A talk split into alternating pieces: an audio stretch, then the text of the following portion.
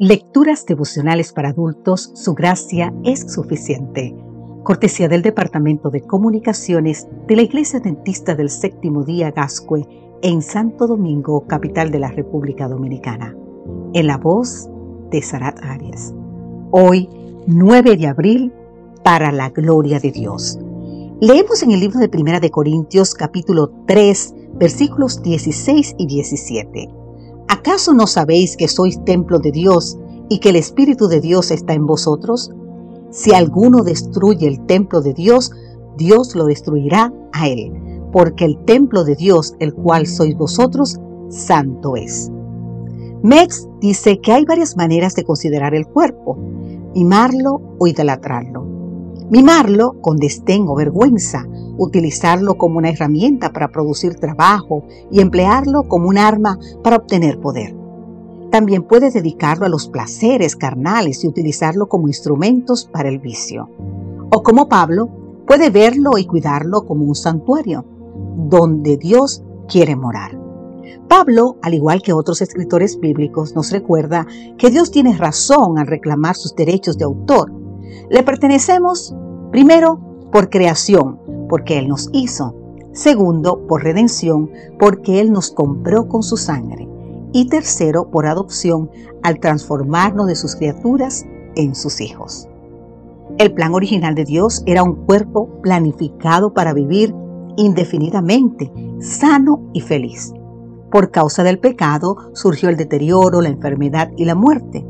Adán no murió de forma inmediata después de su pecado, pues vivió 930 años.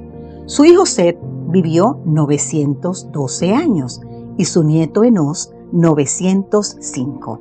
Matusalén fue el hombre que más vivió, 969 años. Y no son cifras ficticias. Aquellos patriarcas habían nacido poco después de la creación, así que tenían una constitución física casi perfecta. ¿Usted escuchó bien? Casi perfecta, libre de enfermedades hereditarias y disponían de una alimentación óptima y se desarrollaban en un ambiente libre de toda contaminación. Por la misma causa del pecado, la longevidad fue disminuyendo. Por ejemplo, Noé vivió 950 años, su hijo Zen 600, su nieto Arfasad 438 y su bisnieto Sala 433 años.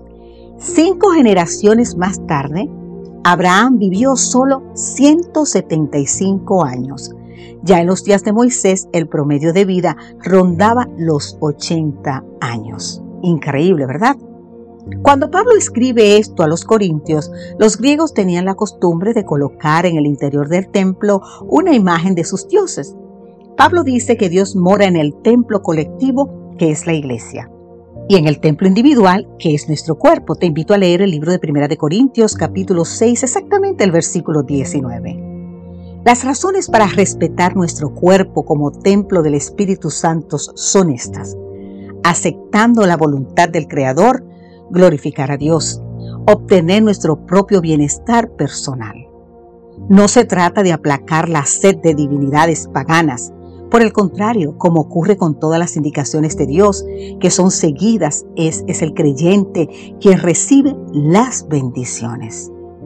En cualquier caso, tanto si comen como si beben o hacen cualquier otra cosa, háganlo todo para la gloria de Dios.